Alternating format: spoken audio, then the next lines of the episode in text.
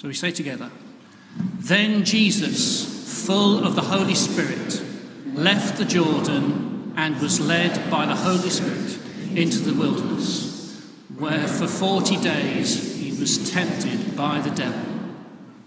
He ate nothing during those days, and at the end of them he was hungry. The devil said to him, If you are the Son of God, tell this stone to become bread. Jesus answered, It is written, Man shall not live on bread alone. The devil led him up to a high place and showed him in an instant all the kingdoms of the world. And he said to him, I will give you all their authority and splendor. It has been given to me, and I can give it to anyone I want to. If you worship me, it will all be yours. Jesus answered, It is written, Worship the Lord your God and serve him only. The devil led him to Jerusalem and had him stand on the highest point of the temple. If you are the Son of God, he said, throw yourself down from here, for it is written, he will command his angels concerning you to guard you carefully. They will lift you up in their hands so that you will not strike your foot against a stone. Jesus answered, It is said, Do not put your God to the test. When the devil had finished all this tempting, he left him until an opportune time. So, which path would Jesus choose to take to fulfill his mission? Well, let's have a look at the three paths that the devil tempted Jesus to take. Now, the first path that the devil tried to tempt Jesus to walk down was the path of trusting himself rather than the path of trusting Father God. The way he did it was by tempting Jesus to use his power to change stones into bread to satisfy his hunger. Something a bit like this. Not sure this looks particularly tasty, to be honest. But he wanted him to do that instead of trusting his Heavenly Father to meet his needs. But Jesus knew that if he chose this path, his stomach might have been full, but his relationship with his Father would have been damaged. So he used some words from Scripture to respond to the devil. This is where the start of the Bible battle comes in. He quoted from the book of Deuteronomy and said, Man does not live on bread alone. Reminding the devil that no one can live on just food alone. Real life comes from relationship with God. And he isn't about to put that relationship in jeopardy by being disobedient. The second path that the devil tries to tempt Jesus with is the path of power rather than service. In this temptation, the devil showed Jesus the possibility of setting up an earthly kingdom where he would have all power and authority to do what he wanted to do, and where people would recognize him as king of the earth. What a way to fulfill his mission! To be instantly granted all power and authority to rule. But it came with a condition.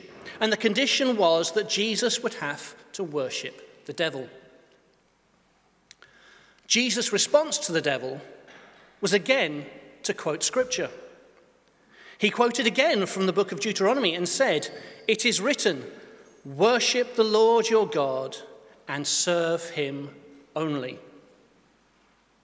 Jesus knew that his mission was a mission to save, which meant serving people, not ruling over them in power and might.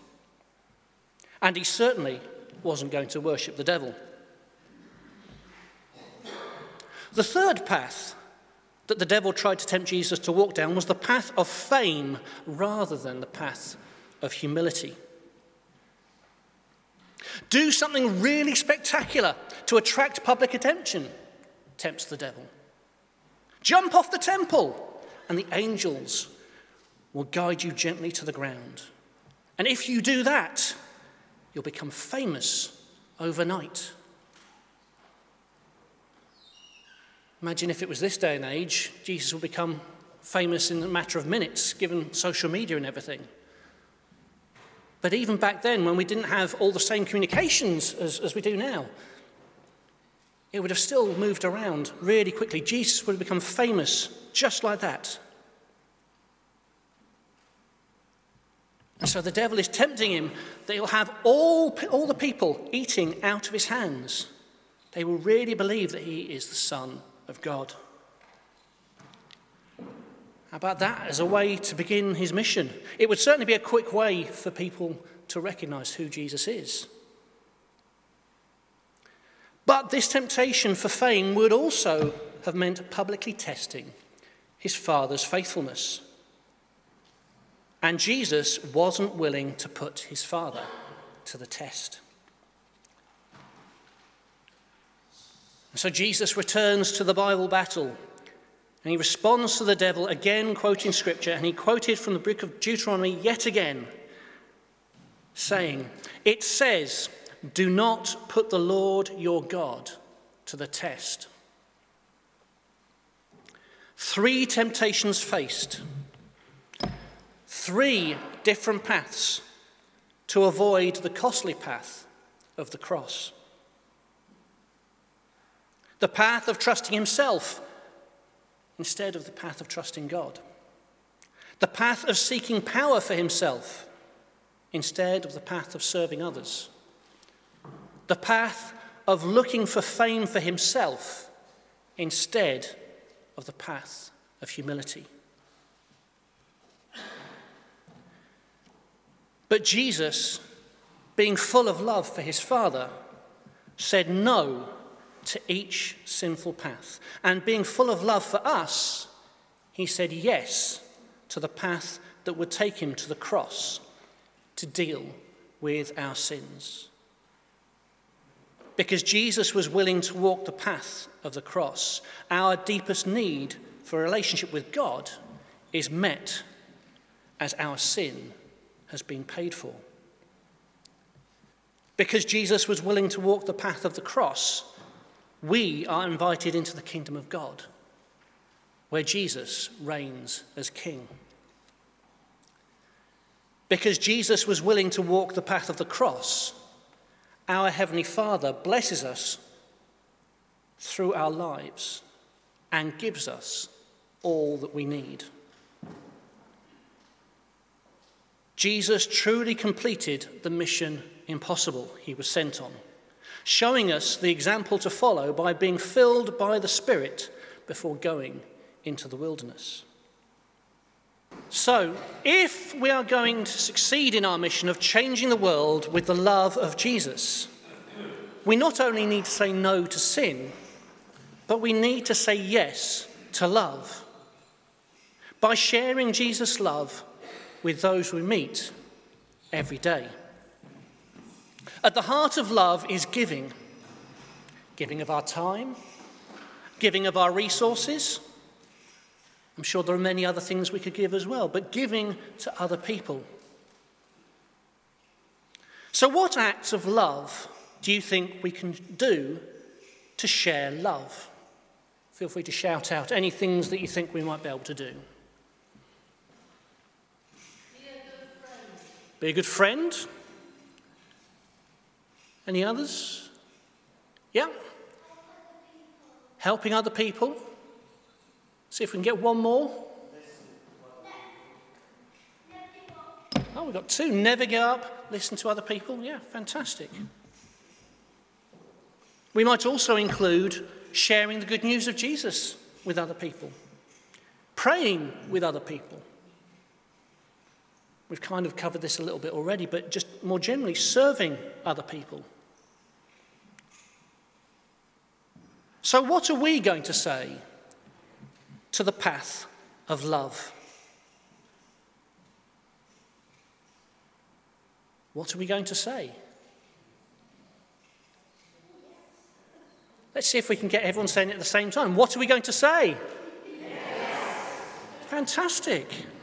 That's right, we're going to say yes. So, again, join in with the, uh, the words in yellow bold type. What are we going to say to the path of sin? What are we going to say to the path of love? Say yes. What are we going to say to the path of sin? And what are we going to say to the path of love? Yes. yes. So, to help us remember saying yes to sharing God's love with people, we're going to take a few minutes to, to finally, if you've not given in to the temptation already, we're going to finally write on our sheets. So, hopefully, you should all have a sheet that looks like this. And you'll see on it, it says, say no to sin and yes to love. And then underneath it says, write on the cross, things you can do to say yes to love. So we're going to have, uh, again, just a few minutes. You should uh, all have pens on the table. If, you, if you've got a pen that's not working, we do have spare pens at the back as well, so you can go and get one from there. Uh, and if, if you don't have one of these for, for everyone on your table, then I do have spares at the front as well. So do come and let me know. But we'll have a few minutes. We're going to have a song playing in the background. Think about some of the things that you can do personally to share God's love with the people around you.